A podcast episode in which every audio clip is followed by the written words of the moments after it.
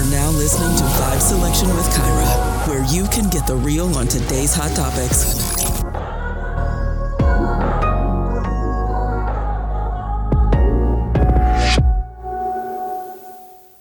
Well, welcome everybody, and thank you for tuning in to another episode of Vibe Selection. As you already know, I am your host, Kyra. And on today's episode, I have a very special guest joining me today. I have author Dana S. Diaz joining me today, who is the author of the best selling book titled Gasping for Air The Stranglehold of a Narcissistic Abuse, that chronicles her 25 year long abusive relationship with her ex husband and throughout her childhood. And on today's episode with Dana, we're going to discuss her past with narcissistic abusers and how others can overcome their own personal experiences with this issue.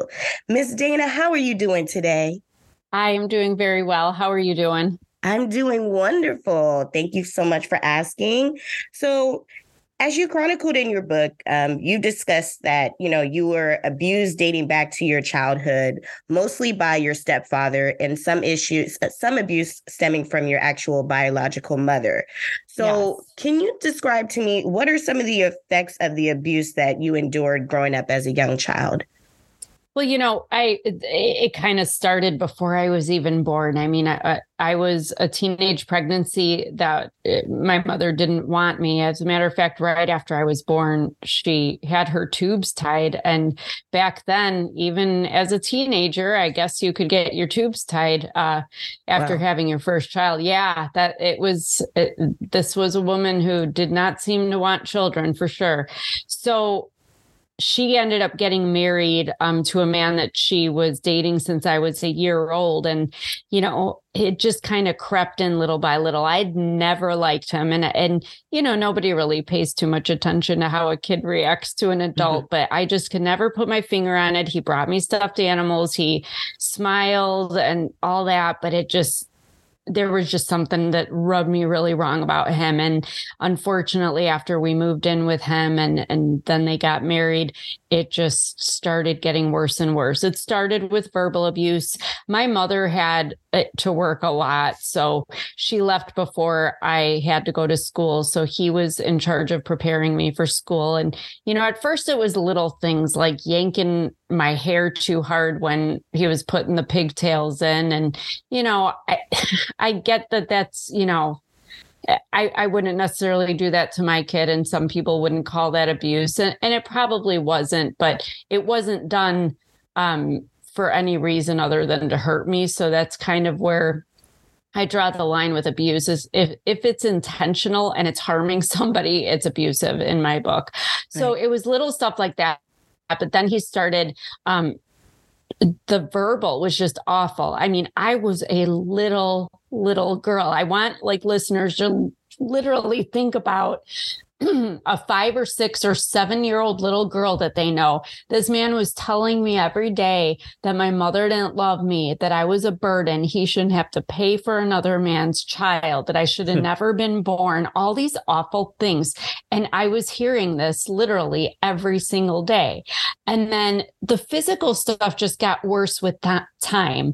It would be like I could see him getting angry. So I'd try to run away or whatever. And he'd grab my arm, but he'd grip it like he'd squeeze it really tightly to where it would leave hand marks or bruises. Um, then it started getting a little worse.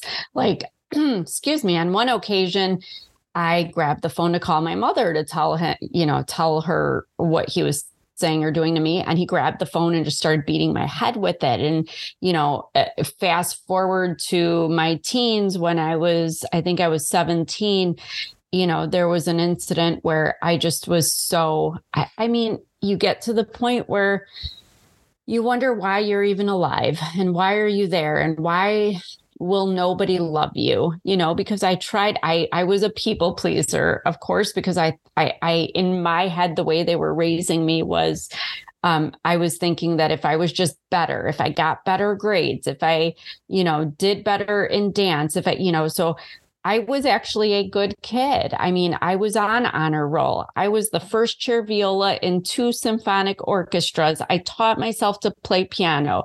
I was in dance. I was, I did pop, like, I did everything. I thought I was doing everything right, but nothing was good enough. Nothing. So one night when I was about 17, I'm not gonna lie, I went to their bedroom at night just before they were falling asleep. And I, I just I was so angry. I yelled, Why the F don't you care about me? Why can't you effing love me?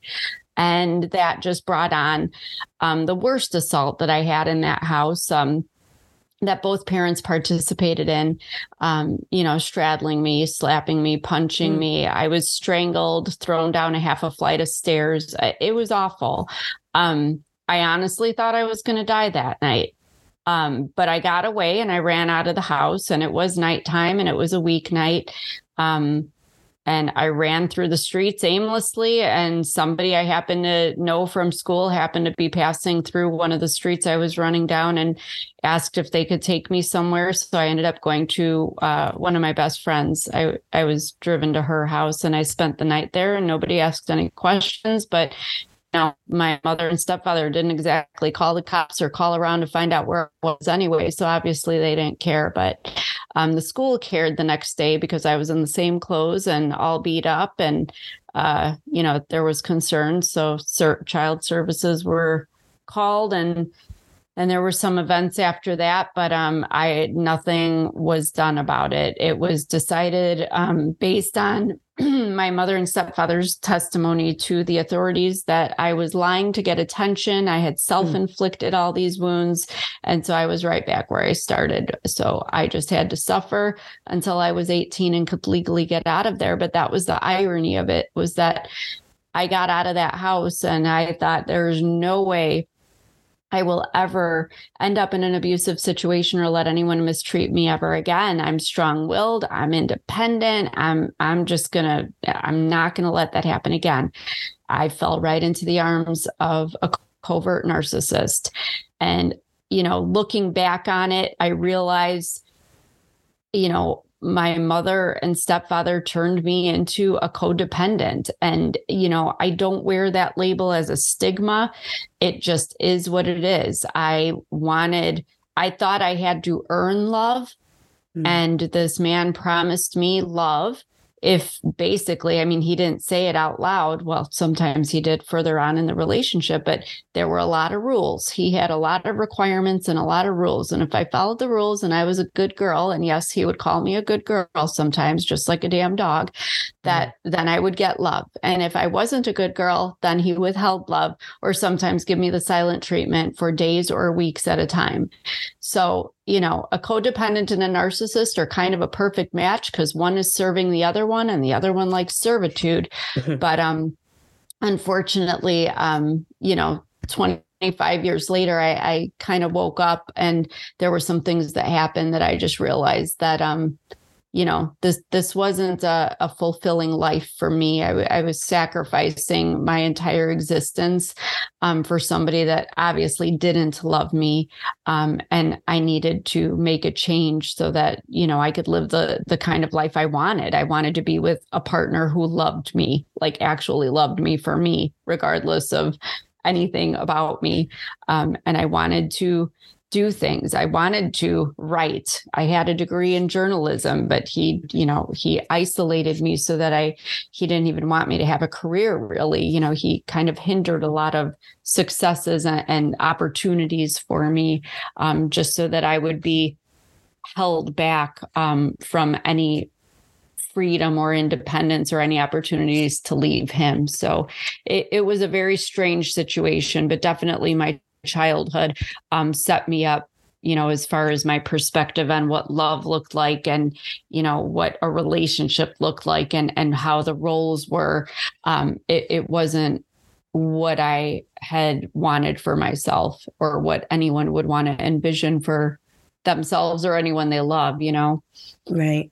So your mom she was a, a pretty young mother. She was a teen mother correct? Yes. Yeah. So you know and for her upbringing because a lot of times you know narcissists they perpetrate the type of narcissism or abuse that they experience sometimes when they're young so was right. her mother kind of a narcissistic abuser or, uh, or her father or- actually yeah it was not my grandma my grandma actually is just lovely. Um, my grandfather, um, I actually don't normally even call him that, um, but yeah, he was an alcoholic and a narcissist. Um, my grandma went through some just atrocious things with him. Um, so there were a lot of things. There was definitely a lot of abuse. I know. I know. I've heard the story that at one point my grandfather had put my mother and her two brothers in a tub. They were somewhere around middle school age or you know around in grade school um, and held a gun to their head and said he was going to Goodness. kill them so i mean they yeah they went through some stuff and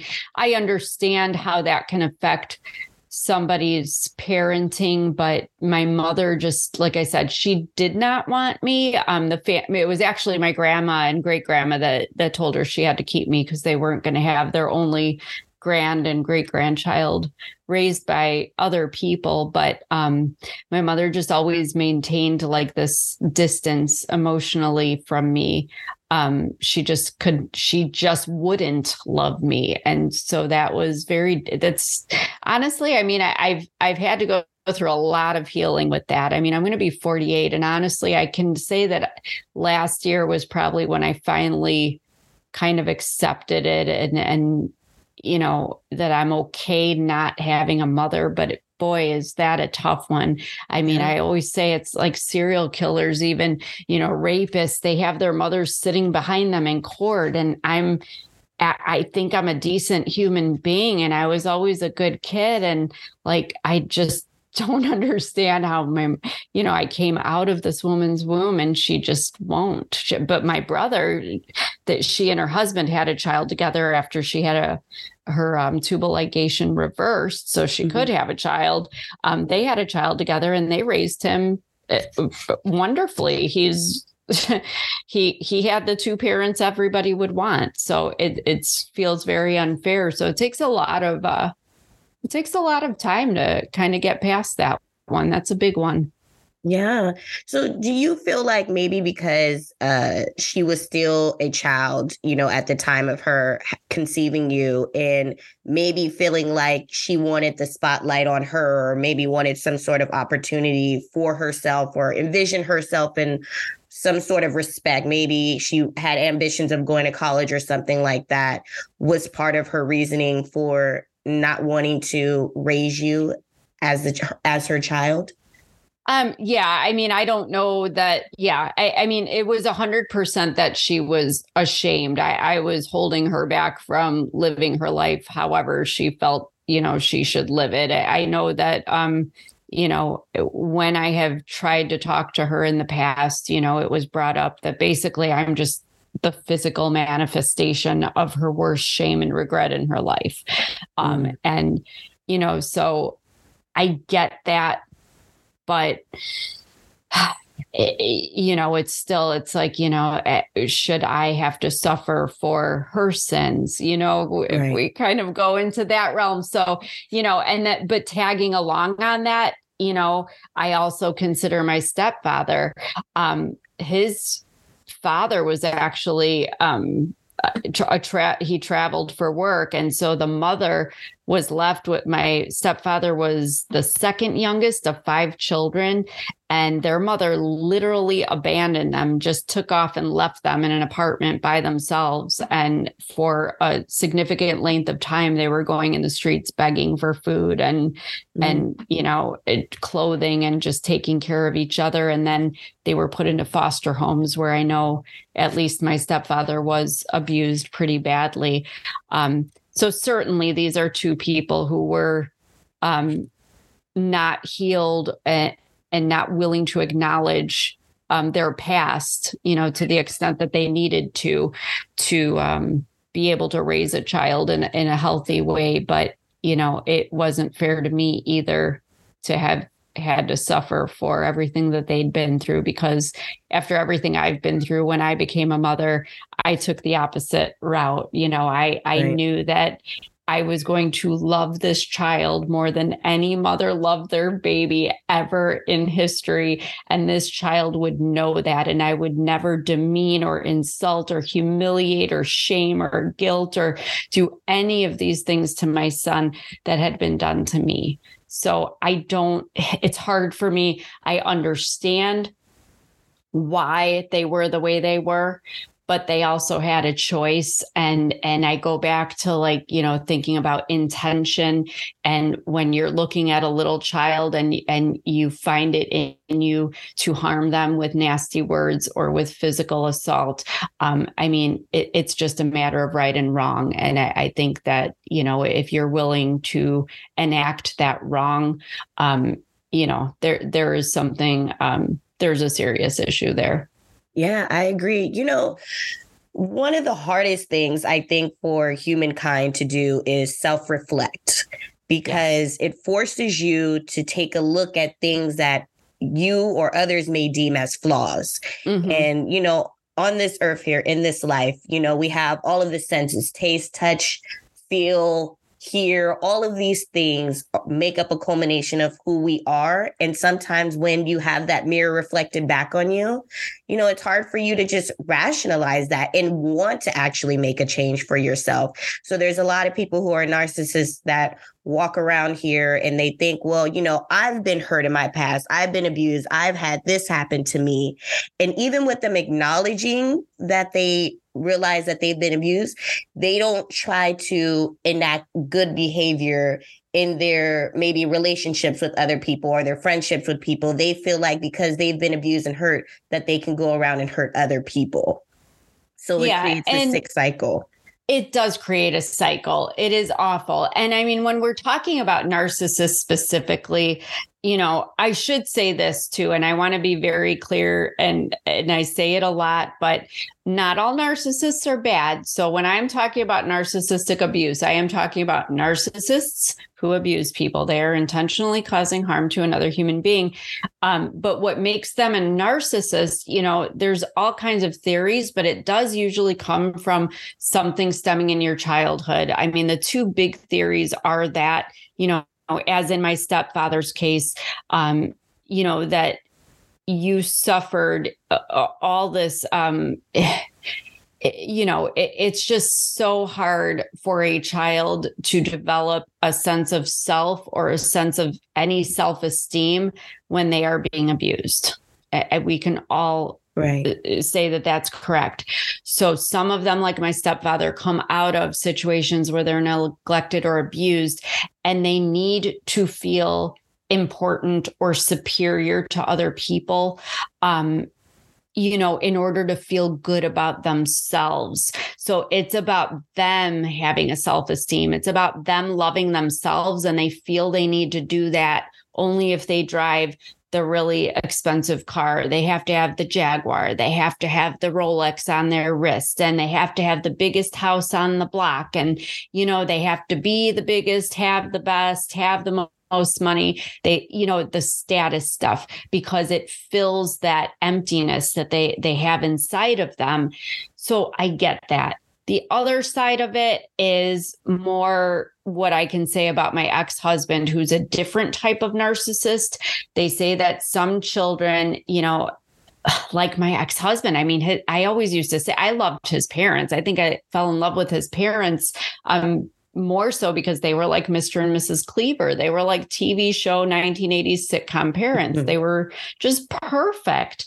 So I couldn't imagine somebody coming out of that um, the way my ex-husband did now my ex-husband always felt slighted. He felt like um, he was second rate low on the totem pole and that his sister was the golden child and glorified. She got everything he got nothing. He had that kind of perspective. So he kind of had this chip on his shoulder um, so for him, um, controlling and manipulating and, and seeking this um, exaltation and appreciation from me or whoever else, it was filling his sense of self worth that he didn't get from his childhood. So, you know, can you understand it? Yes. But as somebody who you know just tries to go around doing good and and and being better i i don't know if it's my Christian beliefs or what, but I just feel like,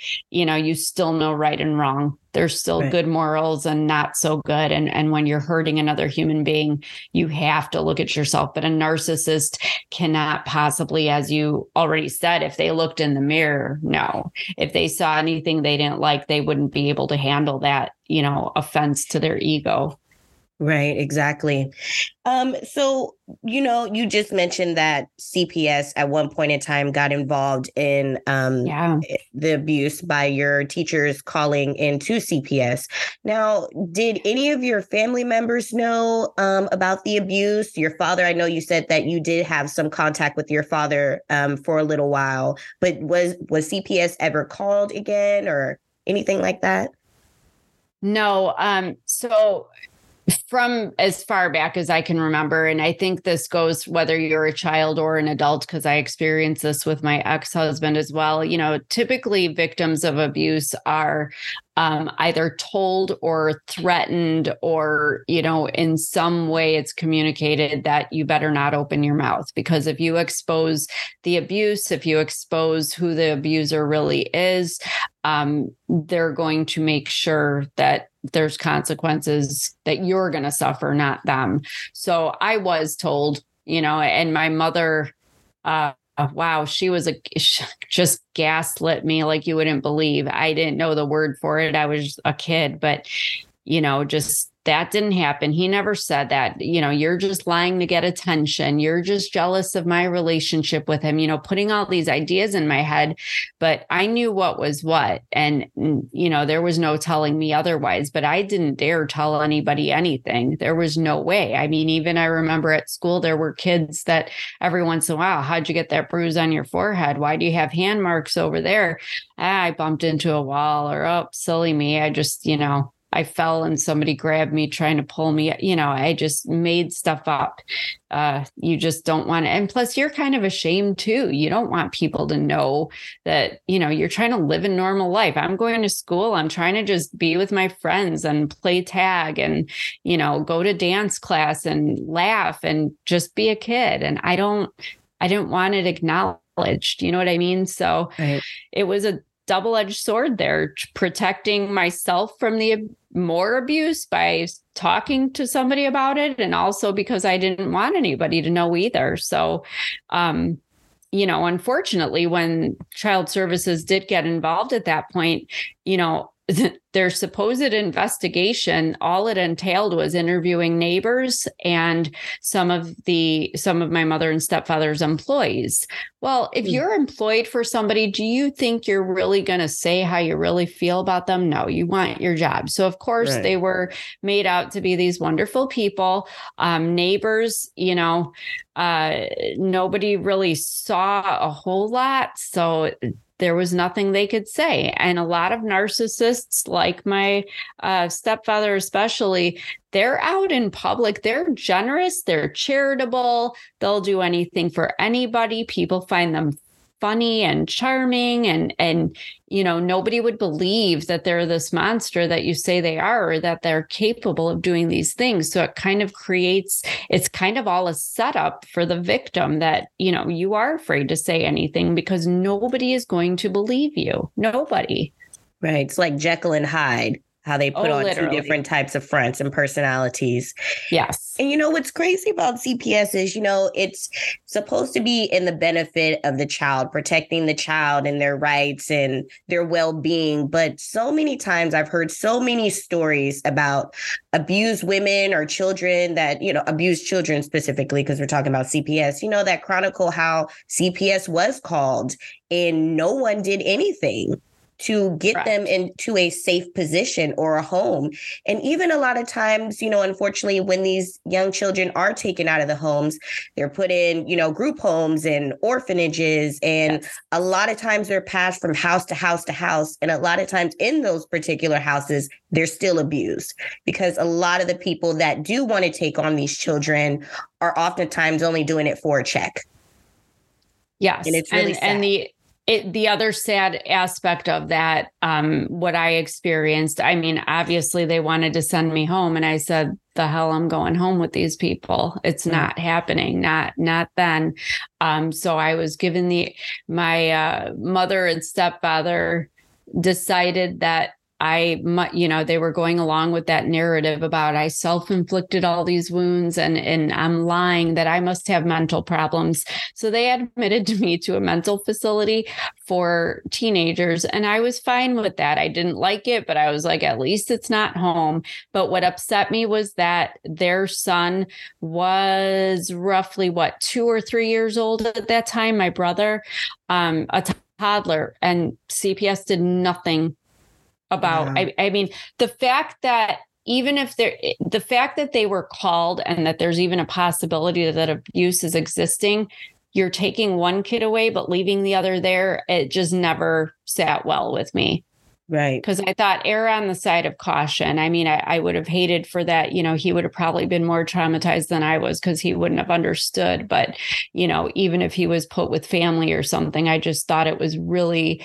um, uh, it, it definitely spoke to how our system does not work very well to have left him there. Right. And, you know, I've also known um, children that have been taken out of the homes. I used to work for a hospital and we dealt with a lot of child cases.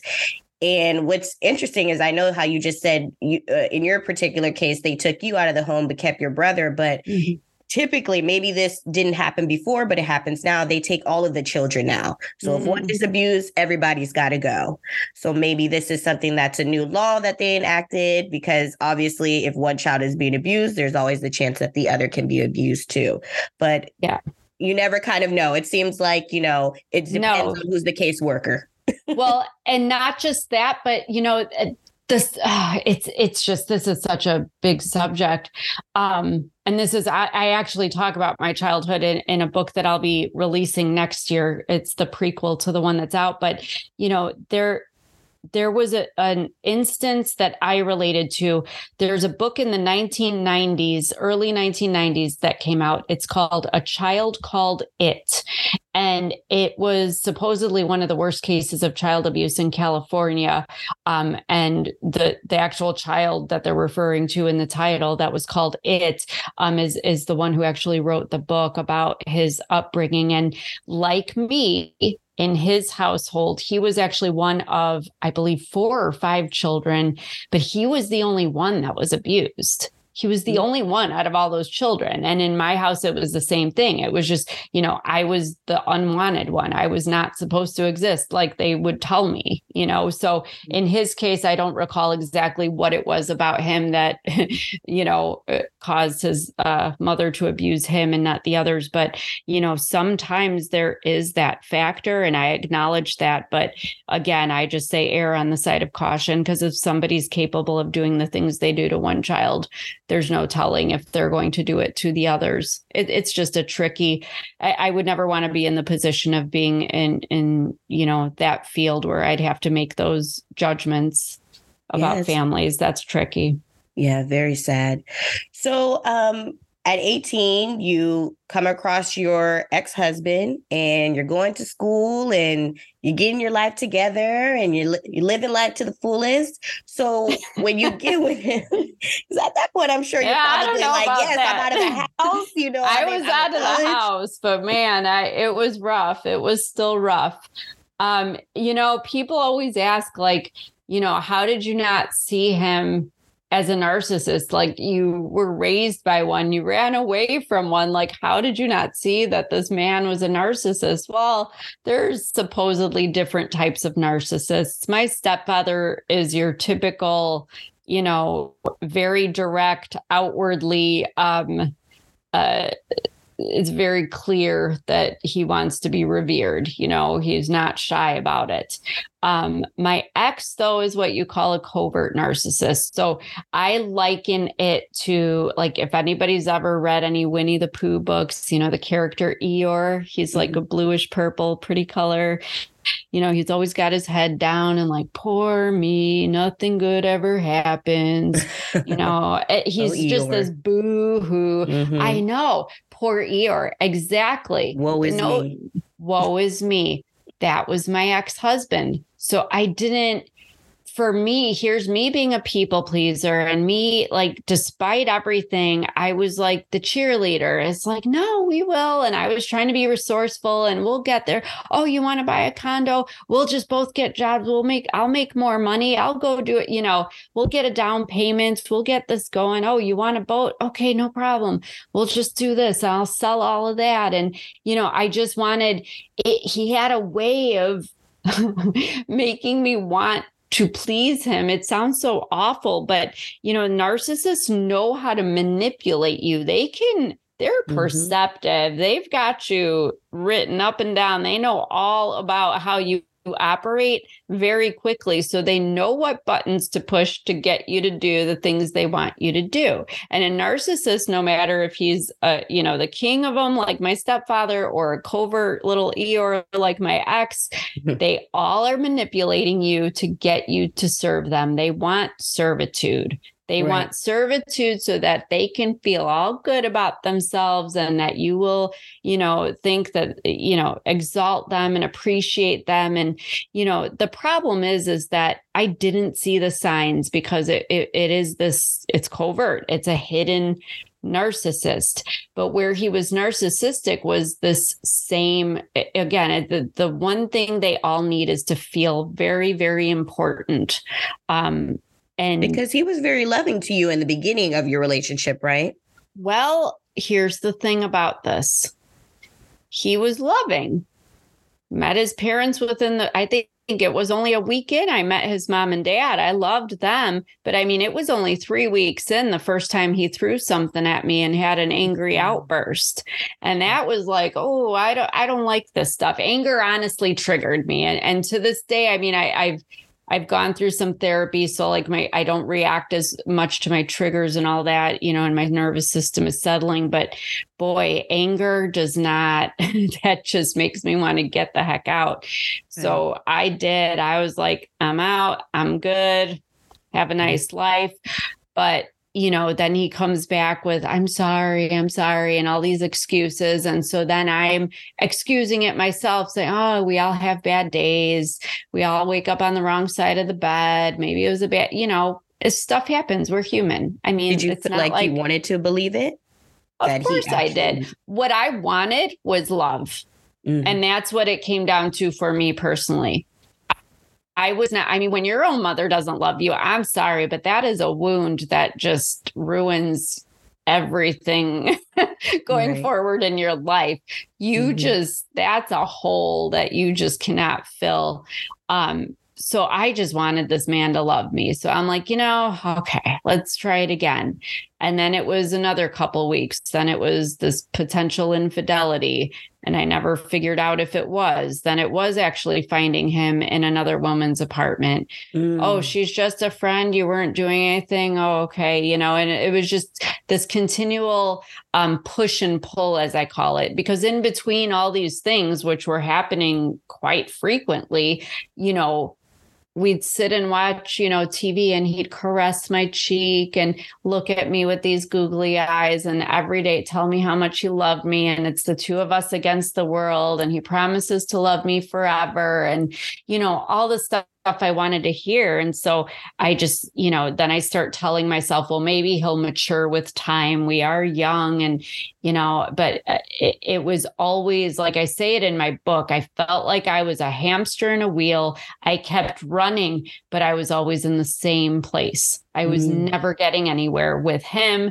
in our relationship. Like nothing was ever moving. If anything, it just got worse and worse. And after we had our son, that just, I mean, I, that was just a downward spiral because I was giving my time and attention to this newborn baby and not to him. And that was, he just could not handle that. That was, that was pretty much that was it. That that was just the beginning of a very very very long ending that took a, almost 20 years unfortunately. So can you chronicle some of the abuse that you endured um, from the hands of your ex-husband in your 25 year long relationship with him Yes. Well, the interesting thing about narcissistic abuse, it's not always physical, it's not always verbal. Narcissistic abuse encompasses all types of abuse. Mm. Not everybody that experiences narcissistic abuse um, experiences all the abuses it can only be one or two or all of them but there was definitely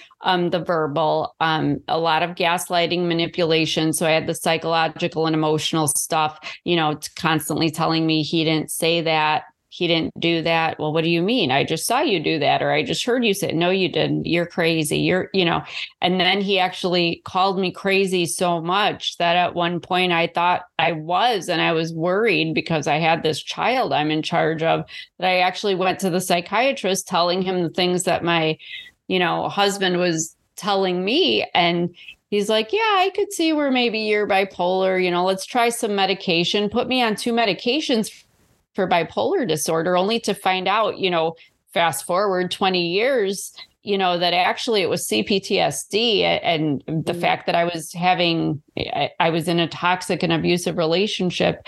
Um, you know, but back to the actual abuse, there were these things that you know some would argue whether they're abuse but i say they are because they're not nice um, things like he would when he would lay down, which he did every day for hours and night, lay down to watch TV, he had a very nasty looking sharp switchblade hmm. right there, right by him. And I always said that was kind of like the shot collar that I didn't have around my neck because that knife scared me. Just the sight of it scared me, and I knew it was always there.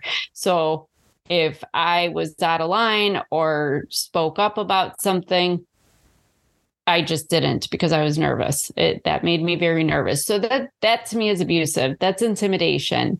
Um, there was, you know, a lot of accusations and isolation. Um, it, you know, moved us out 90 miles out of the city, away from everybody and everything that I knew or he did either, um, just to make sure I didn't have any outside influence. He didn't like me on the phone. He didn't like me texting anybody.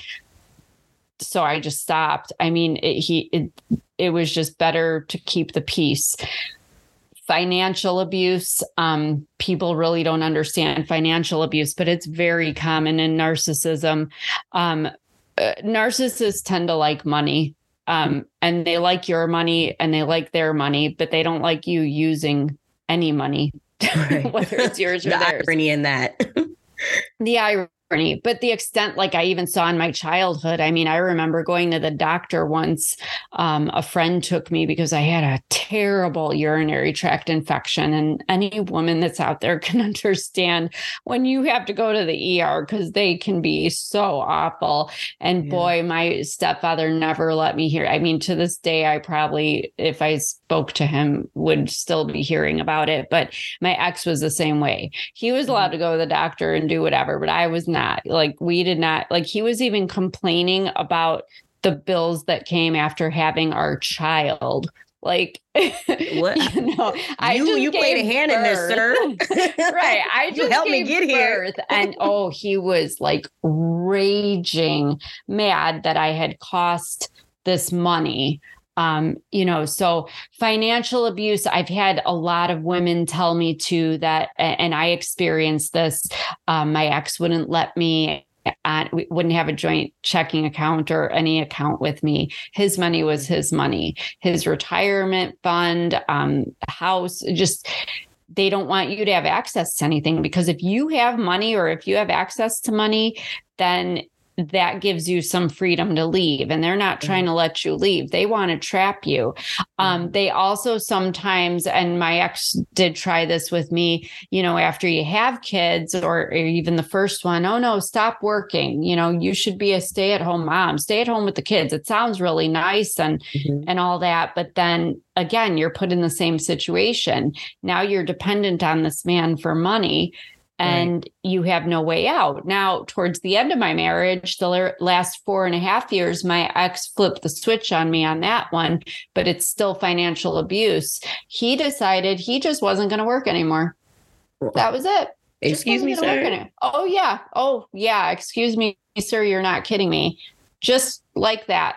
I'm like, That's we have a kid in high school, like, and and my ex actually he he made significant income, Mm-hmm. Um, so I didn't know what to do. I mean, he literally didn't have a job anymore and just laid on the couch all day, every day.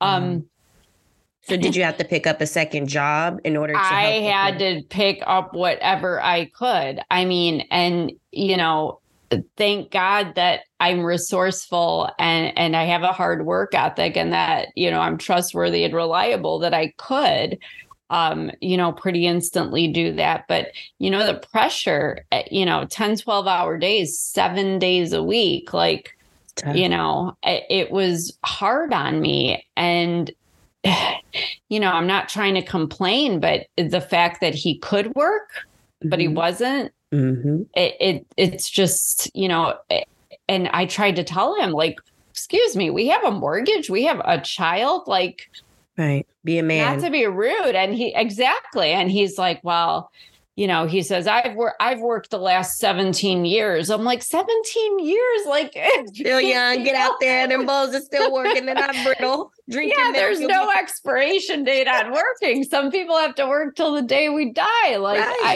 excuse It's me such is like, life.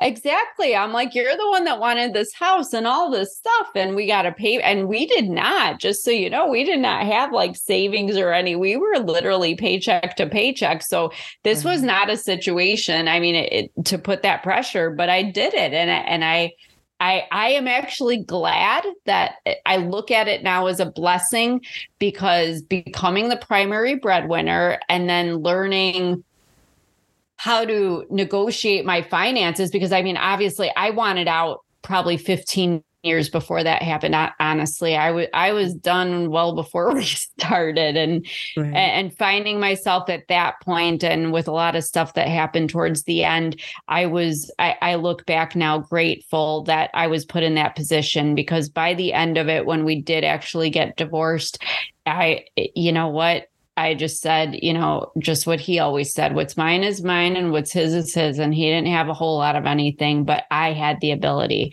I had the ability to say, I have income. I can pay this mortgage. I can keep my son in his childhood home. I need full custody of my son. I can financially 100% support everything he needs. I don't need a dime of child support from this guy who doesn't even have a job anyway. Like, I'm done, walk Right. away. And I was able to do that. Thank God he didn't fight it. You know, I, I had that blessing as well. But, um, and, and I realize it doesn't go that easily for most people, but I was just glad that, um, you know, that I could. But I'm going to tell you that it, it had gotten so bad that I I would have walked out as long as I had my kid. I didn't care about the TVs and the sofas and money. He could have taken everything. He could have taken the clothes off my back as long as I walked out with my kid. That's all that mattered. And I actually have great admiration for somebody I've met, um, you know, more recently in the last year. Um, you know, and I won't say her name, but she was brave enough to leave an abusive situation with her two boys. I believe they were 11 and 13, something around that age, and both have autism. Um, Mm. very, very well on the spectrum, and they had to leave their pets.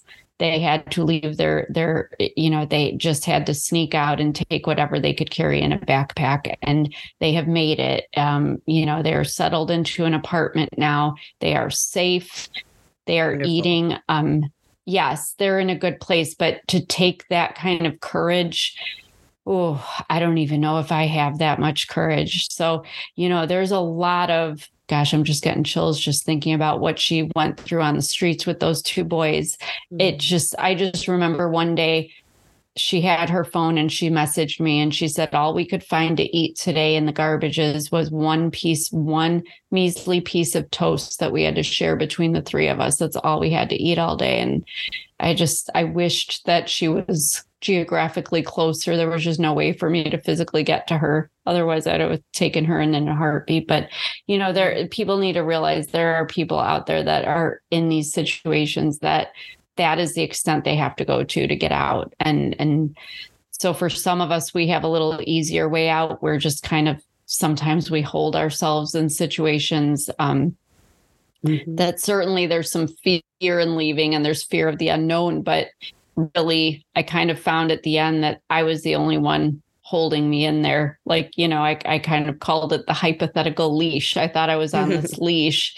And, and i'm i suppose he thought i was too but really you know i could have probably just walked out anytime. Yeah but you know a lot of times you know those who have experienced abuse in their childhood or in their past in some respect it's hard for them to get themselves out of that predicament especially because that's the type of relationships that they're familiar with these abusive right. toxic situations and so it's really the will to live and want to do better for yourself as to the motivation of how you get out of your situation. You know, you just made the perfect example about, you know, the woman with the two autistic children that had the will to live, that wanted to fight not only just for herself, yeah. but her children, because she knew that this was not a healthy uh, situation, not only for herself, but especially not her children who are autistic. And so she wanted exactly. Exactly. And I mean for me that was actually the turning point for me was my my it was my will to live um certainly not as dire as hers but um you know one of the biggest things in my mission to create this awareness is to let people understand the effects of their words and their actions. Um at it, while I was still the last year and a half of my marriage to my ex, I was so ill. I was so ill. I had a couple dozen symptoms, random symptoms. Um, I was blacking out a lot. Um, I my hands would go completely like dead and numb all the time. Um, erratic heartbeats, short of breath, um, headaches, stomach. You know, just all these random things. But you know, at one point at the end of 2018, I had dropped within two weeks dramatically for no reason. I fell to a, a like a skeletal sickly 93 pounds. Mm. I could barely move. I could barely breathe. Long and short of it, doctors don't know what to do with me. They ran all kinds of tests. They tried to give me pills for my symptoms, but I mean, I was at the gastroenterologist, the cardiologist, the neurologist, the sleep neurologist, the psychiatrist, the family. You, it was it was ridiculous. Mm-hmm.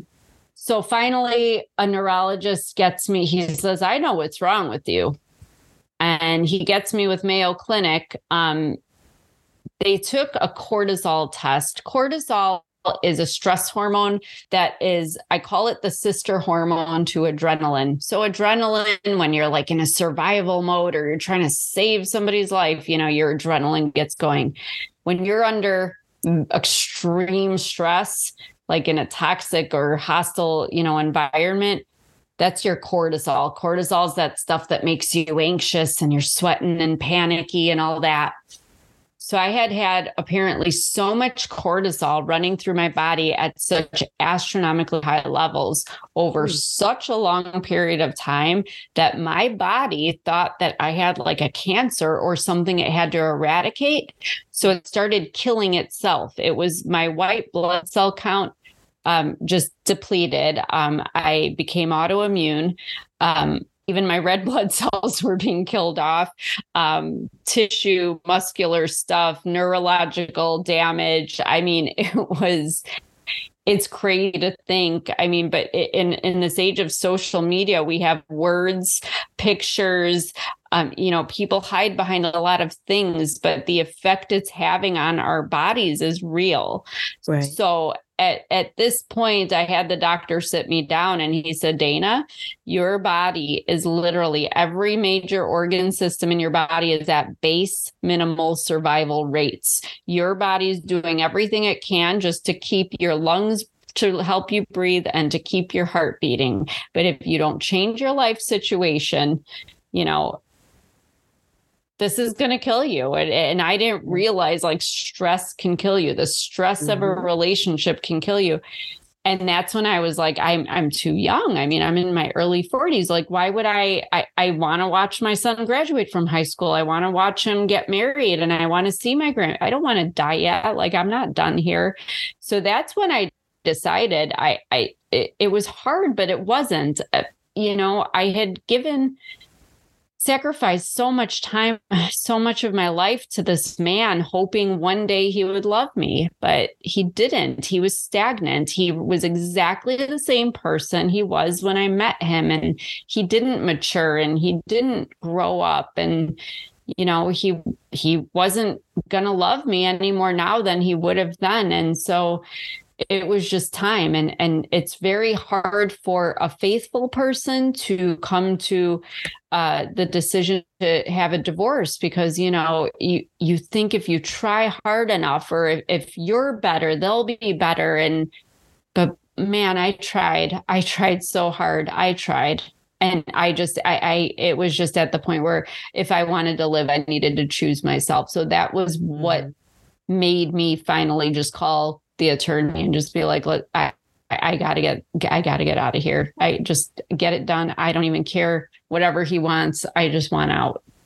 Right. You know, the thing is, a lot of, you know, I've heard this from some women that have been in abusive situations or even just toxic relationships in general. They always seem like they can change the person they want to change because they're mm-hmm. so deeply in love with this individual that they just feel like if it's something they can do more or do better then maybe that will motivate them to be more faithful or motivate them to whatever it is that they're trying to motivate them to do. And the re- reality is, you can't help someone that doesn't want to be helped, but most importantly, who doesn't understand that they actually have a problem because a lot of times you mm-hmm. know women think that oh you know i can do this or do that but you know the other person that they're in a relationship a lot of times doesn't feel like there's an issue or that they have an issue and they're completely comfortable being who they are and i think yeah. for women sometimes we have to realize when to cut the cord but also i think a lot of why especially women push when it comes to trying to make relationships better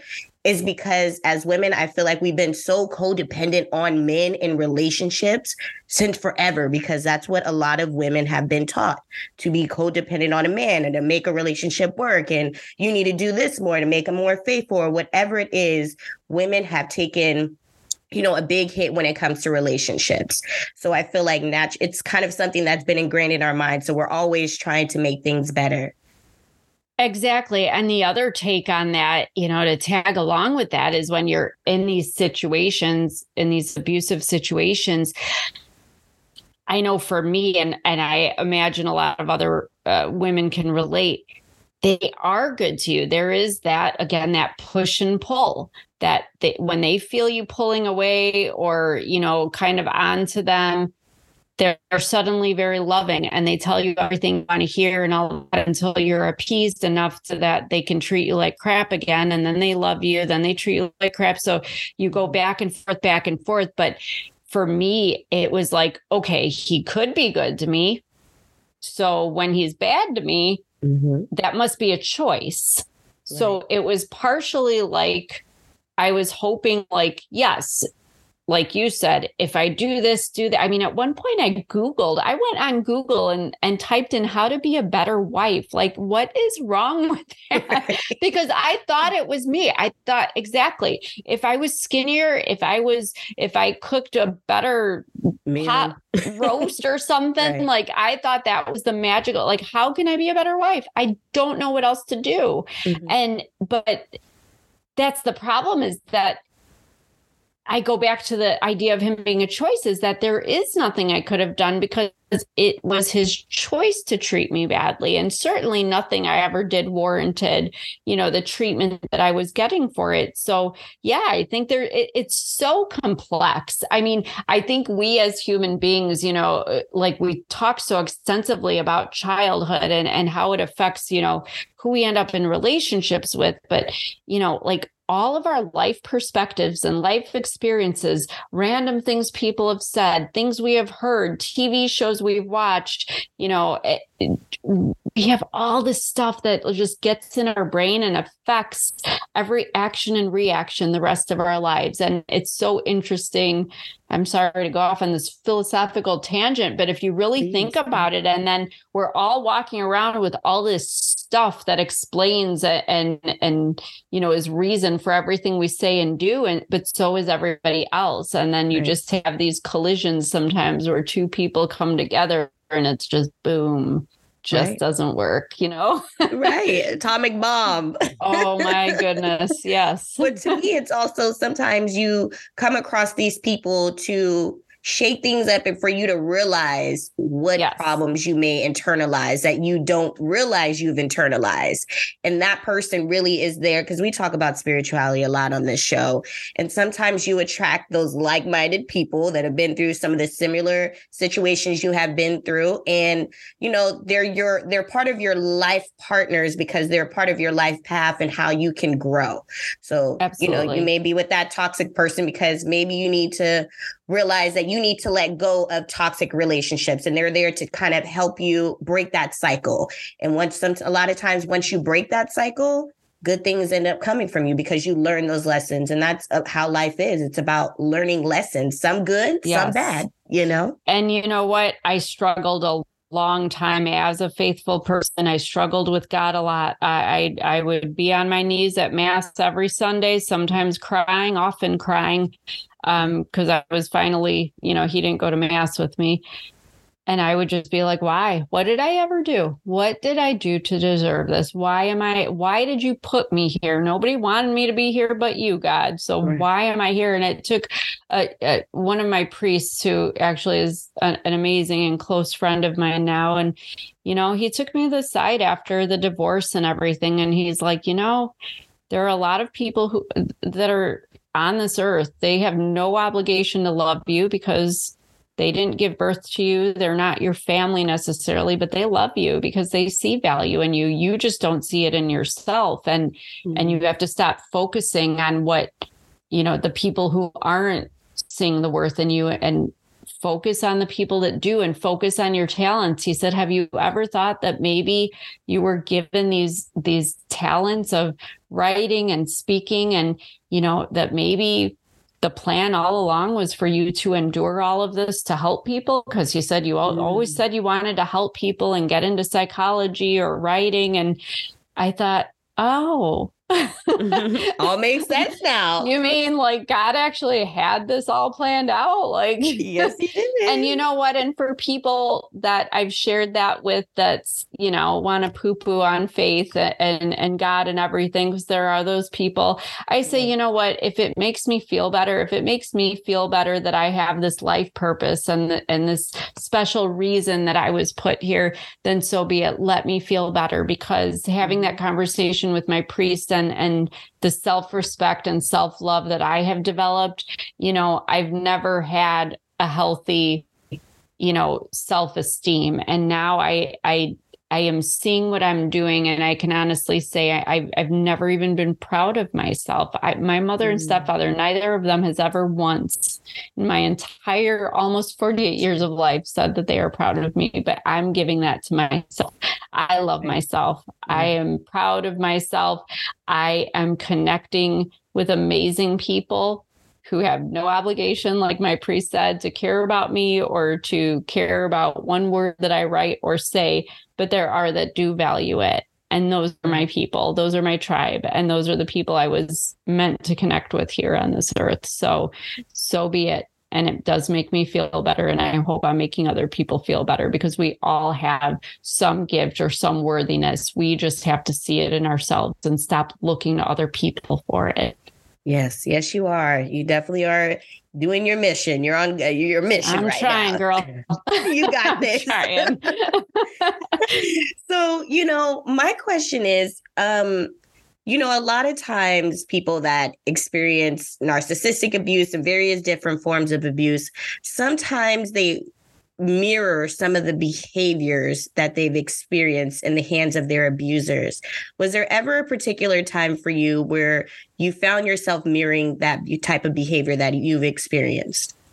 You know, I that that's a phenomenal question actually that nobody has asked me, but I'm glad you asked it because you know, that is something trying to be self-aware you want to make sure because i've seen people that have narcissistic qualities but they're not narcissistic. And something when i was going through therapy that came up so like i realized i'm remarried and i have a Mm-hmm. beautiful healthy relationship with my husband. He i absolutely adore this man.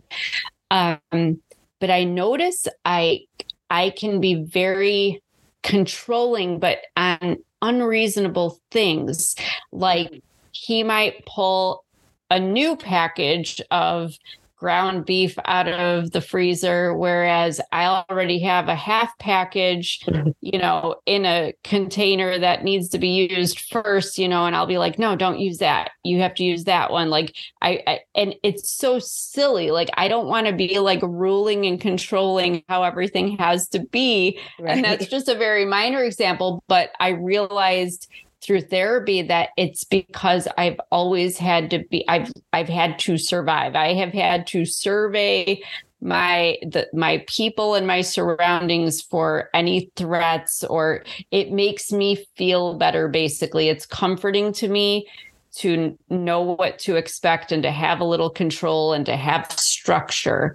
So mm-hmm. sometimes I get a little like micromanaging and a little bossy and and I don't mean to come off that way because it's not who I am but it comes from that need for whatever reason to to control the things around me so that I don't feel threatened if that makes any sense it's yes, that does. That oh, sense. it's such an awful thing but I have come to the conclusion because it is something I think a lot of I've I have found that a lot of abuse victims ask themselves, Am I the narcissist? Mm. Um, but I have come to the conclusion I don't believe that I am because I I just don't I have too much empathy for to be able to hurt somebody like that. I mean, I feel terrible if I might say something a little too directly that somebody takes wrong. It, it just makes me feel terrible. So I, I just I and and narcissist, that's the one sign you can certainly look for. If somebody has absolutely no remorse Mhm. whatsoever, they are not sorry for who they are. That to me is a sign you're dealing with a narcissist. So i- if you're not that way, you're good. You're okay. yeah. So, you know, I feel like when you have a child, a lot of times with your abuser, it's more difficult to get out of the circumstances. So, for you, did you feel like because you also had a child with your ex husband that it was harder for you to get out of the situation? And was he ever Yes. abusive to your son? And did he ever wit? Did your son ever witness any of the abuse in the home? Oh, okay, I'll go backwards on that. The, my son witnessed pretty much, I mean, he couldn't help but hear the verbal. Um, anything else he did not witness. He did not see texts and emails. Um, he did not see a lot of the physical stuff that would happen. Um, and anything that he might have heard would be denied by his father. So he doesn't believe it happened um, and thinks I'm lying about it. You know, those things like his father said, which is unfortunate. Um, but was he ever abused? He was also verbally um, really cut down and insulted and demeaned and humiliated and embarrassed and and um, just it was so hard for me to sit there and watch him get treated the same way. And there were um, a handful of times that I had to literally throw my physical body between my ex and our son. I mean, even when my son, I, I remember him being maybe six years old. I mean, that's little, you know, walking into the house, and my son was on our living room sofa, and my ex had him held down by the neck with the one hand and had his fist raised up with the other. And, and unfortunately, I've walked in on that a few times. Um, never actually went through with punching, but you know, you don't do that to your kid. Right. He even put his hands on a, ch- you know, a kid that was there to play. Um, somebody else's child Oh uh, that I had to get involved in, and to the point where it, it didn't take too long for even my son uh, to realize that he didn't want to have play dates at our house anymore because play dates usually ended up with his friends crying hysterically that they wanted to go home and then we'd never see them again or i'd get calls from their mothers saying are you safe? What's going on there? What's happening? To which i would have to smile and act like you know oh no everything's fine you know just mm-hmm. kids not you know pretend like the kids just weren't getting along and a little sensitive. And you know it, it's really a, a darn shame that I always say that you know being with a narcissist you kind of it, I, I hated who he turned me into because I ended up having to be as much of a liar as he was with right. the way I had to tell other people, you know, make mm-hmm. excuses or deny things that were happening. Um, you know, so it was really hard. But my son, you know, it, it's tricky because despite what he has seen and heard and what he knows, he knows who his father is, um, doesn't like it, told me a few times he doesn't ever want to be like his father. Um, but at the same time, that's his male role model. So he has a lot of his father's qualities, you know, nonverbal, uh, you know, glares and and gestures and things that it, they've honestly been a little triggering for me on occasion. But you know, that's a tricky one you know, I, I all I can do is hope and pray for my son. And and he's a good mm-hmm. young man. He's 20 years old now. A very good young man. Very, uh, very good heart. But at the same time, he's always going to want his dad's approval. So he does have a very uh, closer relationship than I'm comfortable with uh, with his dad. But you know, I stay out of it and and let him figure that out for himself because you know I know that, like I said, I'm going to be 48 next month, and I just kind of resolved my mommy issues mm-hmm. a year ago.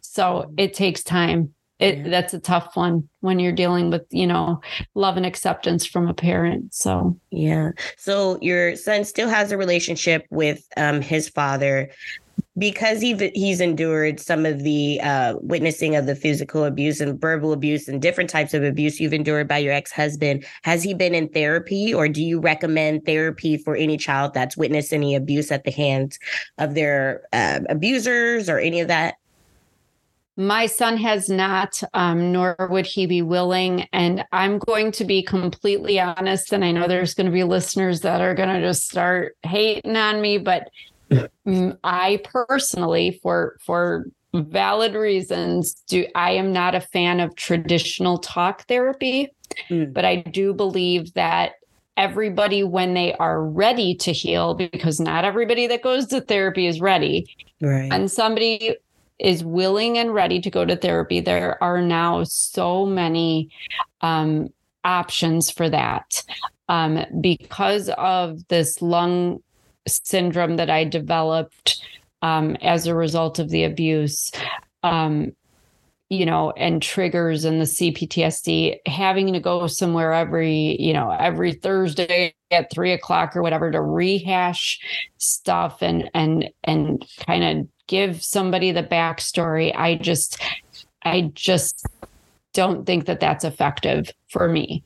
Mm-hmm. Um, I what was effective for me was having therapy that was instant and available at times that I needed it. Mm-hmm. At times I was triggered, at times I was, you know, emotionally dysregulating um, because of some trigger to the past. And so for me, naturally being a writer writing therapy um, is something i happened upon um, and it involves a combination of reading listening writing um, but it's something you can do at any time. And that worked for me. That was extremely effective. I know people who have done art therapy. I have heard about music therapy. Um, you know, there's so many different therapies now, like I said, that that people can um, release the things that they need to release um, in order to move on and and you know be accepting of it but i think that's essentially what healing is is accepting what happened getting past the anger about it and the hurt about it and just accepting it happened accepting who you are and valuing yourself as a result of what happened. I don't like when people use these words that they're broken or damaged. They're not broken or damaged. They were hurt. You mm-hmm. know, that little that bruised, doesn't but not make broken. them yeah but even still i mean you know eh, i just don't think i think that we need to learn to, to, to talk to ourselves a little bit better you know Mhm. if i walk around saying i'm broken and damaged how is that how am i going to enact that then as opposed to saying you know what i fell down i got my my knees scraped up and and some bruises and I'm even bleeding a little over here, but you know what? I'm going to stand right back up and wipe it off and put a band aid on it. And it's going to heal. It's going to Mhm. take a little time, but we're going to get through it and it's going to feel a little bit better every day, you know, and it does. So, you know, it's just how you talk to yourself and how you think about things. And I don't ever want to think of myself as broken or damaged because when I thought of myself as broken or damaged, I was attracting other people who were broken and Mm. damaged and thought that. And I needed to surround myself with, I, I wanted to surround myself with people who were healthy and positive and, you know, would have that type of influence in my life. And so I've done that and it's been tremendously helpful. Yeah.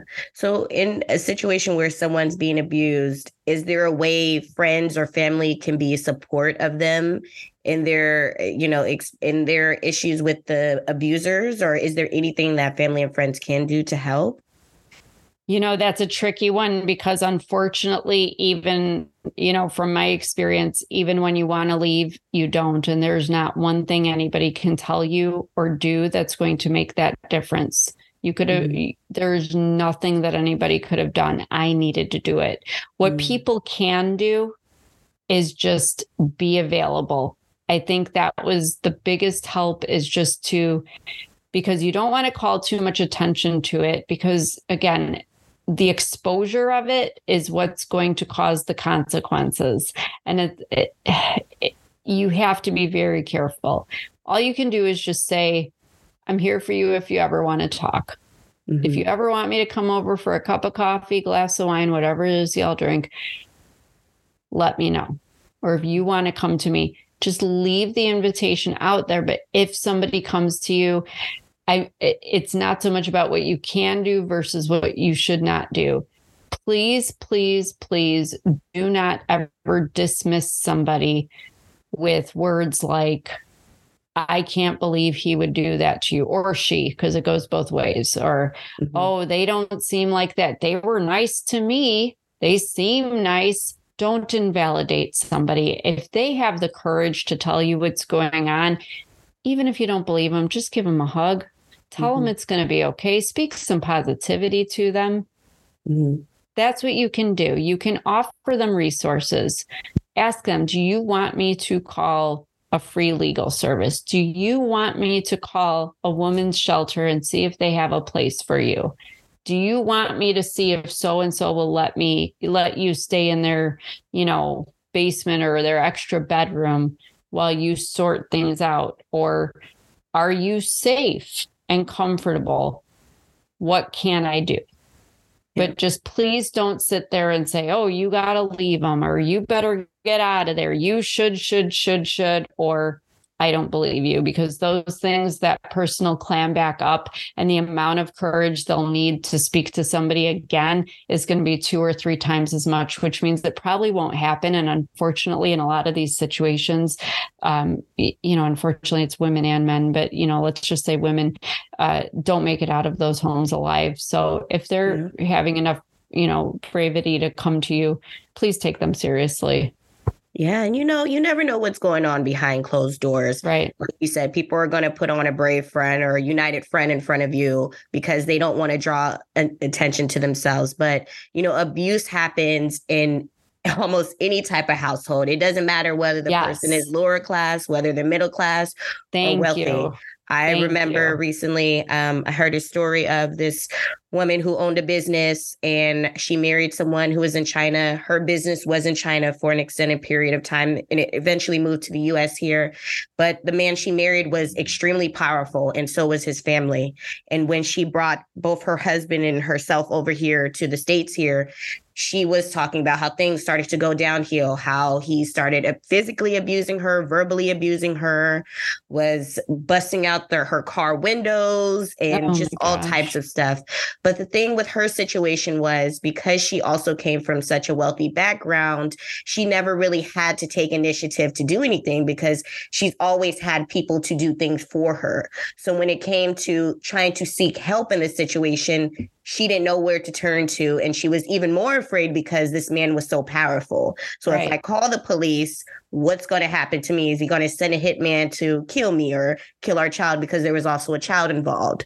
So yeah. things got really, you know, really sticky. And my advice to her was, you know, try to get a lawyer you know yeah. try to get a lawyer to help you with the process you definitely need a police report if he's you know destructing yes. your property and you know her daughter was born in china so there was the immigration situation if i call the police is mm-hmm. my daughter going to get deported back to china and i said there's lawyers to help you for that get temporary custody you know in emergency situations yeah.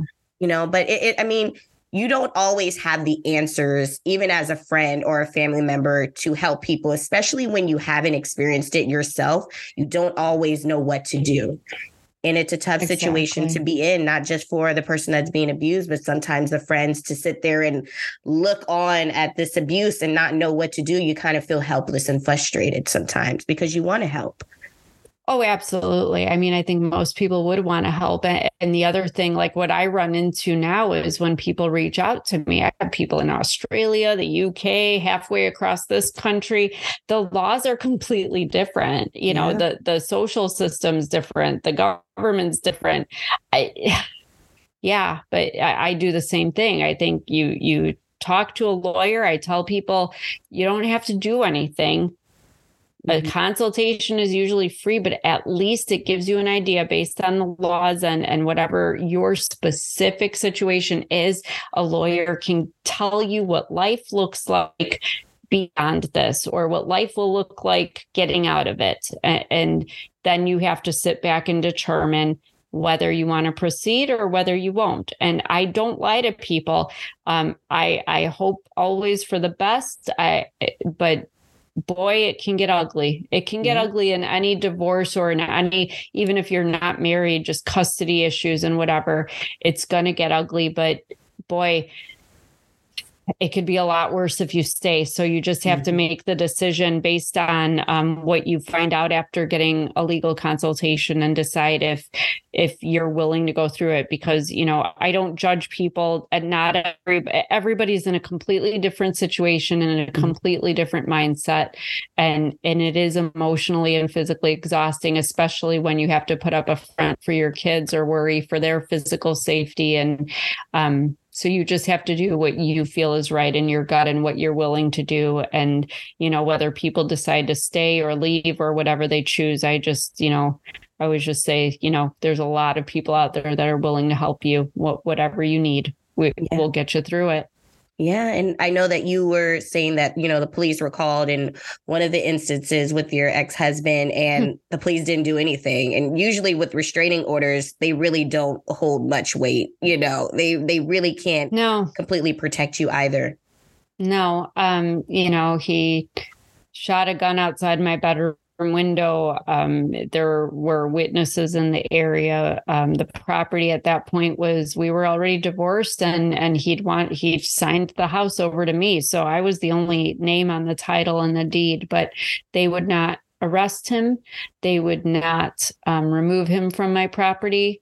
Um, and I certainly wasn't going to stay there and spend the night after that happened because right. what would happen after they left? Right. So um, it it's just very unfortunate that at, at that point the authorities told me that if they had had video evidence that showing him shooting the gun that then they could arrest him.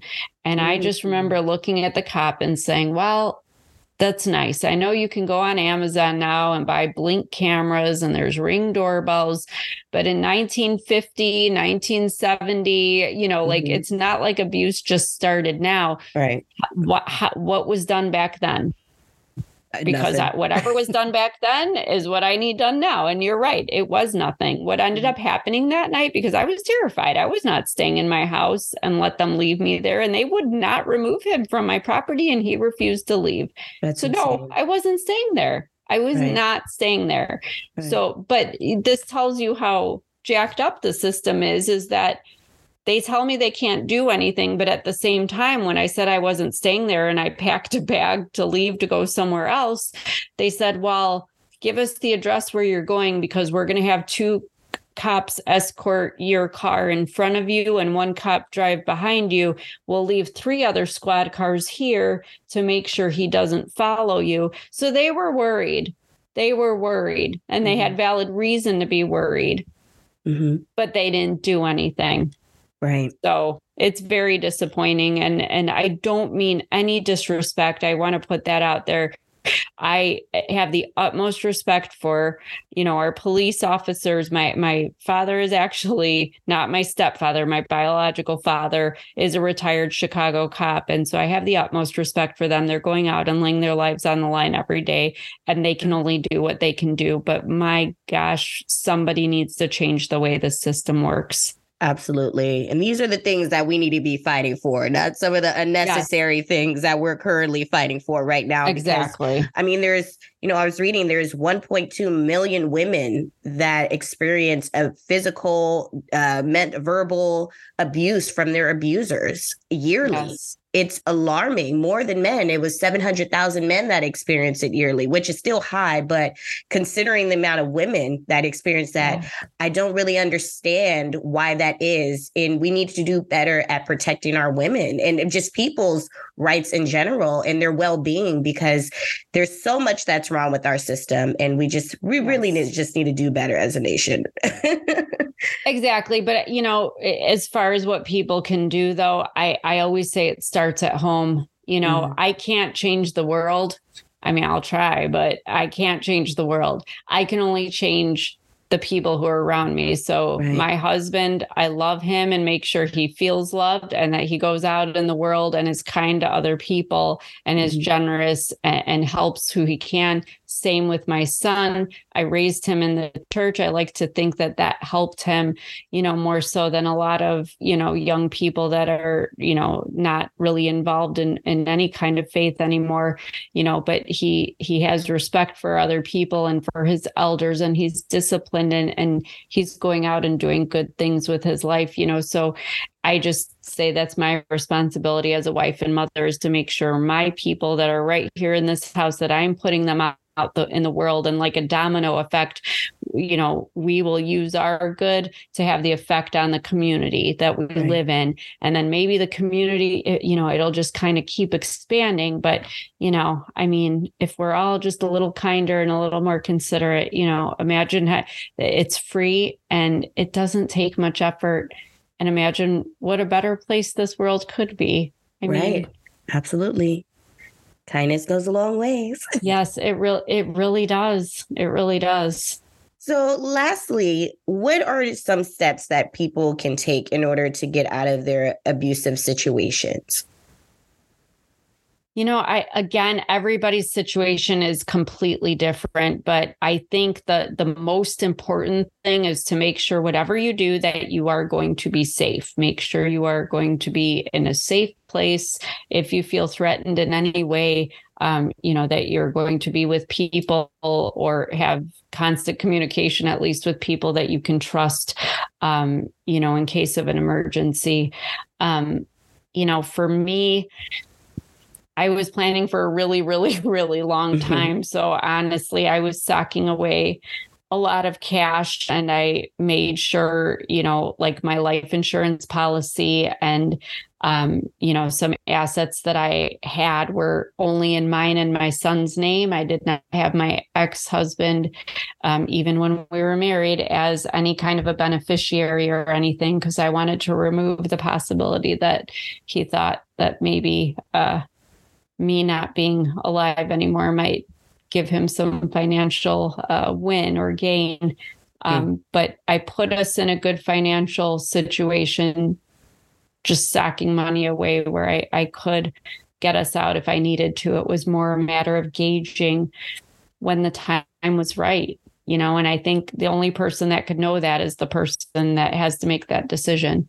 Um, right. You know, and when the time is right, you just, uh, you know and and i hope that there are people listening that maybe it is and i don't want to minimize it by saying it's just verbal or emotional abuse because it's, it's awful it's just as um, harmful but you know you just have to be prepared because i think a lot of people are urged to leave or feel like they want to leave. So they do, but then they return to it. And if you return to it, it's just that much harder. You have to make a resolute decision um, and stick with it. And if there's children involved, all I can tell people is there are shelters. There are a lot of good people still in this world. You will have food. You will have shelter. You will have mm-hmm. clothing. You will be okay. You'll mm-hmm. be okay okay. Um, you know, and your kids will be okay. Somehow it'll all work out. It's not going to be pretty. It's going to be rough. And, and, you know, if there's a legal battle, like I said, with a divorce or custody, it, it probably will not be uh, very pleasant to go through. But um, certainly, I want people to understand that if you do go through it and you get out of it, there's another side. But just gauge things. You're the best person to know what what your situation is. Plan for it if you have to. But like the person the gal with the two autistic kids that she just had she her, their lives were at stake. They just they saw an out and they had to just go. They had to just yeah. get out. But it's difficult. It's not easy yeah, got to take it step by step and day yeah, by day. That's all you can do. exactly. Do. And just make sure you have your support, you know, whether it is a parent or a sibling or a friend or whoever, you know, there there are people, even if you feel alone, I promise you there are people, even people that don't know you that would absolutely um, reach out and, and be there for you if you needed anything. Yeah, but now you're in a healthy, happy I relationship am. and you're thriving. You're uh, currently working on two other books and oh, you already yeah. uh, produced your book, Gasping for Air. So, when can we expect these two other books to drop? I'm trying. I'm working. Actually, I know you're working they, overtime. They are written, no but yeah, right now I'm on the tail end of doing some of my revisions mm. on the sequel and the publisher has the prequel. So then probably in October we'll swap them and she'll look at my revisions on the sequel and I'll redo the revisions on the prequel. Um, hopefully I would like to think maybe by spring next year, summer at the okay. latest, we should have both of them. But yeah, definitely if anyone wants to follow me on social media or check my website, um, danasdiaz.com uh, I will keep everybody posted on when those will be released. All right. And then um, what is the basis of these two books that you're currently working on? So the prequel to Gasping for Air is talking about my childhood and, and the abuse I endured and just how that affected me, you know, kind of what we talked about earlier in the conversation, how that affected me um, you know, emotionally and, and how it, it skewed my visions of love and what I thought a, a, relationship and a marriage were and how it made me codependent and and basically served me up on a silver platter to another mm-hmm. abusive narcissist um, and then the sequel is actually um, well it's a sequel to gasping for air so i don't want to give anything away because if somebody right. hasn't read gasping for air, then um, I don't want to give anything away, but it let's just it. say it continues that story. So you'll get a little more of um, some situations with my ex, kind of see where that dies out, and then there was a new villain that came oh. up, a oh. narcissist that came. I just don't have a good detector on these people, I think, because I had one that came out of nowhere that I oh, knew a long time. And, and boy, put me through the, I'm still actually presently going through the ringer with this person. Um, so that is what the sequel is about. It's fun stuff, but boy, people who have read Gasping for Air have been pressuring me. So I keep telling everyone it's like Netflix. Yeah. I am trying to get this next season out, but y'all have to wait. All right. Well, we'll definitely be anticipating the release and let everybody know where they can get Gasping for Air. Absolutely. Anywhere you can find books online and most of us go to Amazon for everything. So it's on Amazon, ebook, um, or print book, but anywhere else that books are sold, you can find it. You can also um, click the link on the homepage of my website to buy it there as well. So. All right. Well, Dana, I want to thank you so much for joining me on another episode of Vibe Selection. And so, for Thank any you of so you, much. you're welcome. And for any of you uh, listeners that may be going through a, you know, abusive relationship or situation, um, I do want to give all of my listeners the National Domestic Violence Hotline number um, that you can reach out to and call if you're in that circumstance. And that number is 800 799 7233. Once again, that is 800 799 7233. Um, if you do want to connect with me on IG, you can do so at Vibe Selection Podcast. If you do want to get some Vibe Selection merch, whether it is a water bottle, a coffee mug, um, anything, you can do so at www.teespring.com slash Vibe Selection. Once again, I'm your host, Kyra. Tune in for next week's episode. Bye.